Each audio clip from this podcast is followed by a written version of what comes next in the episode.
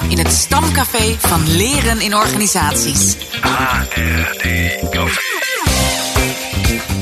Maak het jezelf gemakkelijk. Ontmoet vakgenoten en laat je verrassen door de laatste nieuwtjes. HRD Café. Ja, vorige week eh, kondigden we aan om het te gaan hebben over hybride werken. En ja, over hybride werken gesproken. Annelies, je, je zit nu in Lissabon in een of andere boardroom. Heb je daar al een, een heerlijk glaasje port ingeschonken voor jezelf? Of hoe zit dat? Ik ben er nog heel eventjes mee, eh, maar ik heb hier een schitterend uitzicht. Eh, ik zit op het 24ste verdiep. Oh. Ehm, en ik kijk op zo'n heel bekend standbeeld. Ik denk van die, weet jullie hoe dat heet? Die Christus die daar op zo'n ding staat. Ehm, daar kijk ik dus naar. Christus op zo'n ding. Ja. ik, ik weet niet meer hoe het echt heet. Ja, maar je zit in een of andere boardroom van een of ander kantoorgebouw met een waanzinnig Ja, uitzicht. van een hotel waar we hier eh, samen met collega's van Kessels en Smit aan de slag waren deze week. Superleuk. Nou ja, wat ik eigenlijk wilde zeggen is dat we eh, dus deze show niet gaan hebben over hybride werken. Dat doen we dus volgende week. En we laten dan wat fragmenten horen uit het gesprek dat Dirk en ik eh, eerder hadden met Kilian Wawoe. Hij is onderzoeker aan de Vrije Universiteit van Amsterdam en auteur van het boek Het Corporate Brein. En hij doet eh, prikkelende uitspraken over de werkplek. Bijvoorbeeld ook deze. En wat gaan kantoren dan doen? Dan zeggen ze, ja, we moeten, we moeten het een experience maken. En het moet leuk zijn. Je kan niet basketballen en, en flipperen en, en een glijbaan. Nou Dirk, ik weet niet hoe het met jou is, maar ja, als je de lol trapt, ga je dat wel met je vrienden doen. Je komt voor kennis. Nou ja, dat dus eh, volgende week. Dirk van der Pol, Pieter Jan van Wijngaarden en Joep Schuurmans. HRD Café. Ja, vandaag eh, staan we stil bij een gesprek eh, dat jij, Dirk, hebt gehad met Julian Salet. Hij is de oprichter van Wildgroei. En dat is dan weer een eh, soort ondernemende pioniersplek met heel veel jonge professionals. Met het oog op leren en ontwikkelen. En eh, dat gesprek dat is in zijn geheel te beluisteren in de Dirk van de Polcast. En jij sprak met hem over de R in HRD. Ja, dat klopt, eh, Pieter Jan. Hij kwam een eh, paar weken geleden bij ons op de lijn en stuurde me een eh, hele leuke mail. Waarin hij zich afvroeg waarom we niet gewoon kunnen spreken over human development in plaats van human resource development. Ja, mensen zijn toch immers veel meer dan resources. Maar ook die R, die, die verwijst eigenlijk naar een taal. En daar ben ik een beetje de afgelopen tijd achter gekomen. Aan een taal die wij in organisaties gebruiken. Die verwijst naar een paradigma en een mensbeeld. Waarin we eigenlijk mensen gewoon zien als rationele wezens. Die keuzes maken waar ze Mhm. zelf beter van worden. Ja. En vanuit dat paradigma hebben wij de economie, de organisaties, eh, allerlei vakgebieden ingericht. En als je dan eventjes aanneemt dat taal een belangrijke cultuurdrager is, ja, is het dan wel zo handig om die taal te bezigen in organisaties waarmee je eigenlijk al een, een richting indrukt. Nou, dan komen we op die R uit. Eh, ja, dan zou mens een hulpbron zijn. Ja, een hulpbron tot wat? Ja. Ehm, voor wie? Dat, dat roept dat allemaal op. Zo, een mens is iets in zichzelf eigenlijk. Nou, dan wordt het een beetje filosofisch, maar ik denk dat, dat, dat het leuker is om na te denken over hoe we het dan wel kunnen noemen. En dan dat het niet allemaal van dit, dit soort vragen oproept of zo. Ja, Julien haakte vooral aan op het eh, begrip eh, HRM, Human Resource Management, dus het managen van human resources. Eh, maar ook in HRD, zegt hij, staat de R voor resources. En mensen zijn ja, veel meer dan dat. Ja, en eh, door dat gesprek, Dirk, moest ik er zelf ook aan terugdenken hoe ik zelf ook soms met eh, ondernemers schakel. Ik werk af en toe met ondernemers die ja, net een groter team aan het krijgen zijn en zo in de twijfel van, eh, ga ik nu een HR-afdeling oprichten eh, en neerzetten? En eh, ik merk dat ik, eh, dat dan eigenlijk ook wel soms twijfel van, is dat dan wel een goed idee? Maar bij mij... ehm, zit die twijfel eigenlijk vooral op het stuk van als je het ergens in een afdeling gaat stoppen, hè, en dan gaat het minder, ging het mij minder om die R, maar dan, dan zet je het ook precies buiten de, diegenen die het bedrijf leiden, eh, die mensen aansturen. En, en ja, daar ben ik altijd voorzichtig mee van. Is dat dat wel het, het goede ding zo eh, om te doen? Ehm, en die R, ja, daar hield ik eigenlijk ook wel wat minder van. Zo die eh, mensen als hulpbronnen, resource, net zoals een machine. Dus ja, ik snapte hem eigenlijk wel met zijn reactie. Ja, je wilt, je wilt eigenlijk niet dat je kunt zeggen de verantwoordelijkheid eh, voor de zorg van onze mensen beleggen we ergens in een afdeling, zodat de rest zich daarvan kan ontslaan. Ja, klopt. Dat, dat, daar zit het voor mij vooral op. eh, naast de R van, van resource, inderdaad. Ja. Ja, interessant is dat Tom Bruining in Opleiding en Ontwikkeling een artikel schreef over de lancering van het uh, handboek Human Resource Development. Waarin ook precies dit uh, ter sprake kwam. Mm. Jozef Kessels en Rob Poel, die uh, interviewt hij daar. En die geven daarbij ook aan dat een belang, die geven daarbij ook aan een belangrijke reden om toch gebruik te blijven maken van de term HRD. Uh, ja, klopt. En uh, ik citeer Jozef Kessels ook even uit het artikel van Ton uh, Bruining. een principieel argument om vast te houden aan de naam Human Resource Development is de internationale wetenschappelijke, wetenschappelijke herkenbaarheid over een langere periode die noodzakelijk is voor de verdere ontwikkeling van het vakgebied. Um, hij vertelt vervolgens in het, dat in het Engelse taalgebied het vakgebied dreigt te stagneren door interne discussies over definities en richtingen. En door vast te houden aan de term HRD blijft het vakgebied in ieder geval bestaan. Ja, ik, ik heb daar zelf de meeste positieve verandering voor mezelf in ervaren op het moment dat ik zelf aan het stuur zat van een verandering. Dus niet gecreëerd of wat dan ook. En natuurlijk kan je over vrije wil filosoferen, maar dat gaan we denk ik nu niet doen. Maar wel dat ik in ieder geval de illusie had dat ik aan het stuur zat van wat ik aan het doen was. Mhm. En dat zijn eigenlijk de meest blijvende veranderingen. En wat en de meest waardevolle verandering. En dat is volgens mij waar je naar op zoek bent. Niet naar een vinkje halen bij een cursus of bij een training of een dingetje. Dat is niet waar, waar je. Daar, daar zit niet de essentie van ontwikkeling. Ja, Dirk, ik vond het echt een fijn gesprek om, om te luisteren. Uh, vooral uh, hoe Julien ook kijkt en echt teruggaat naar die essentie uh, van hoe je naar mensen kijkt in organisaties. En ik denk dat is absoluut uh, de waarde van, van er op die manier naar te kijken en ook het feit dat wij het vandaag ook even meepakken hè, met onze titel HRD Podcast.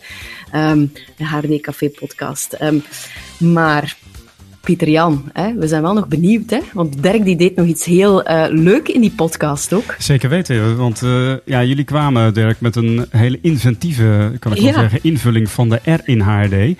En uh, wat dat precies is, dat hoor je aan het einde van deze show. HRD Café. Met Dirk van der Pol, Pieter Jan van Wijngaarden en Annelies Wiebel. Trending. Trending topics. Trending topics. Wat zijn de laatste nieuwtjes?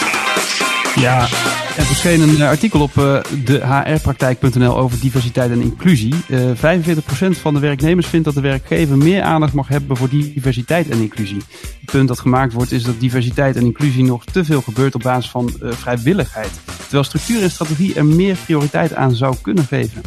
Ja, wel uh, leuk hier, Dirk. Ik was hier uh, aan de slag in Lissabon met een groep strategieconsultants. En uh, tijdens een van de sessies vertelde zij heel enthousiast over hoe zij ehm, sessies hadden gehad met hun senior managers en partners. Die dan mhm. eigenlijk vertelden over hun eigen achtergrondverhaal. En ehm, ja, er ging voor heel veel mensen een, een wereld open. Um, mensen die zo eigenlijk een beetje dachten van, eigenlijk hoor ik er niet helemaal bij, want het is best een fancy glancy wereld. Um, of zo lijkt het toch. En uh, had echt enorm veel gedaan. Uh, ook voor mensen die uit een, ja, voor hen misschien gelabeld als minder geprivilegeerd milieu kwamen. Um, en zo zie je maar hoe het op plekken echt ja, de dingen anders weer kan maken. Ja, de kracht van verhalen daar dus bij, Annelies. Dat ja, uh, valt me dan ook op als je daar ja, ja, ja, ja, echt uh, heel mooi. kwam zo zijdelings ter sprake en ik moest eraan denken toen we dit nieuwsje oppikten. Annelies, nog één ding. Ja? Um, ik heb even opgezocht, het Christusbeeld, hè? Het, ja? Dat heet Christus Koning in Lissabon, zo heet dat gewoon. Ah, voilà. Zo kan ik het Google Maps en er is straks ook een foto van nemen. Een beetje dichterbij dan nu zo uh, als één centimeter in mijn zicht. Dank je, Dirk. Dus de, de koningin van Lissabon kijkt momenteel naar de koning van Lissabon. Podcast episodes are getting shorter, says Rephonic. The number of shows over an hour long are becoming less common. And 37 minutes appears to be the sweet spot. How about five? Ja, dit is een fragment uit de dagelijkse podcast Podnieuws. Een aanrader voor als je op de hoogte wilt blijven over heel verschillend nieuws in de podcastwereld. In een paar minuten word je elke dag bijgepraat. Je kunt je overigens ook abonneren op de e-mail nieuwsbrief via podnieuws.net. Maar goed, met uh, HD Café zijn we dus uh, niet de enige korte podcast. Uh, het is blijkbaar een trend. Nou, dat blijkt maar. En daarop aansluitend, uh, Sibrenne Wagenaar recenseerde het boek Van Idee tot Podcast in 60 minuten. Van eh, Rutger Steenbergen. En uh, ik, uh, jongen, jongen, je probeert een Cibrenne uit te spreken, dan blijf je hangen. Cibrenne schrijft op managementboek, loop jij ook rond met het idee om een podcast te maken? Dan is dit boek geknipt voor jou, want de vele vragen en tips gaan je echt helpen om tot een concreet plan te komen. In vier stappen en met hele concrete tips en handreikingen ga je aan de slag met je eigen podcast. Ja, en uh, nog een hele leuke manier ook is uh, om aan podcast te beginnen als leerinterventie, is uh, toch de masterclass, hè, Dirk, die jij binnenkort organiseert. Ja, dat klopt. Leuk dat je daar refereert, Annelies. ja, maar ja, op, op 7 oktober aanstaande organiseer ik samen met Joost Janne Savonijen een masterclass in de kunst van podcast als leerinterventie. nou, mocht je daarbij willen zijn, ga even naar www.ksbroadcasting.com en kijk dan op het kopje Masterclass voor meer informatie en hoe je kunt aanmelden, want we hebben nog een paar plekken vrij. Als je student bent aan de Hogeschool van Amsterdam, dan kun je vanaf afgelopen maandag inschrijven voor de minor Psychologie van Leren en Veranderen in Organisaties. Onderzoeker en docent Joris Methorst die schrijft daarover op zijn LinkedIn-pagina. En uh, nou, het lijkt me echt een hele leuke gevarieerde minor. Uh, door allerlei workshops uh, en door ook bij bedrijven en instellingen in de praktijk mee te kijken, kom je meer te weten over jezelf en over leren in organisaties. Inschrijven dus, zou ik zeggen, via de minor. Uh, of nee, via de website minoren.hva.nl of neem gewoon even contact op met, met Joris Methorst. Kennis in ontwikkeling. HRD Café. Ja, in de Grabbelton verzamelen we allemaal quotes van inspirerende boeken uit ons vakgebied of gerelateerd daaraan. En uh, Annelies, misschien uh, zijn luisteraars ook wel benieuwd om, uh, om zelf af en toe een, een, quote aan te leveren. Denk je dat dat ja, kan? Of? absoluut, dan mag je dat laten weten door ons een mailtje te sturen naar de redactie hdcafé.nl of via onze Instagram-account hdcafépodcast. Mooi, nou we gaan grabbelen. Take it away, Dirk. Ja, ik heb hier weer allemaal grabbeltjes in mijn handen. Oké, okay, ze vallen. Nummer 8 heb ik hier liggen. Oké, dan ga ik even naar de quote zelf toe. Nummer 8, nummer 8, nummer 8.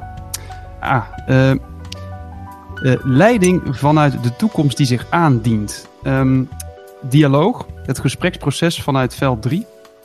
Hoe gaat het met je? Weet ik eigenlijk niet zo goed, maar hoe gaat het met jou? Weet ik ook niet echt. Ik ben hier wat nerveus naartoe gekomen, niet helemaal op mijn gemak. Werkelijk? Eerlijk gezegd uh, gaat het met mij net zo. Maar wat is er dan aan de hand? Nou jongens. Oeh, dit is abstract. Ja, het, uh, het lijkt een soort voorbeeld, waar, een, waar vo een voorbeeldgesprek. Ja. Zo'n gesprek heb ik nou nooit eigenlijk. met, Elke dag. Met, met, dat muziekje erachter wordt het wel heel... Uh, ja, hoe zeg je dat? Uh, soft. Yeah. Maar ja, ik weet eigenlijk ook maar, niet. Waar komt het vandaan? Oké, okay, ik geef een hint. iets met een letter in het alfabet. Oké. Okay. De, en, en dat gekoppeld aan een theorie. De R van HD, Theory U. De Theory U. Ja, ja, ja, ja, ja, ja, ja, ja. Oh, goed. Gaan er dan lampjes branden bij jullie? Of, uh... Zeker, ja. Ja, zeker. Een heel naar dik gaan, boek. Naar boven gaan. Ja. Ik heb het nooit eigenlijk helemaal van voor tot achter gelezen. Maar, nee, uh... ik toegeven, ik ook niet, Pieter Jan. Nee.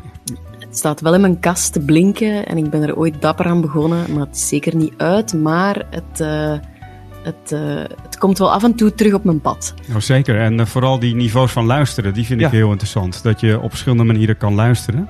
En uh, dat gaat over downloaden, volgens mij. Dat is dan de meest uh, oppervlakkige manier van luisteren. En een sensor of zo, dat is...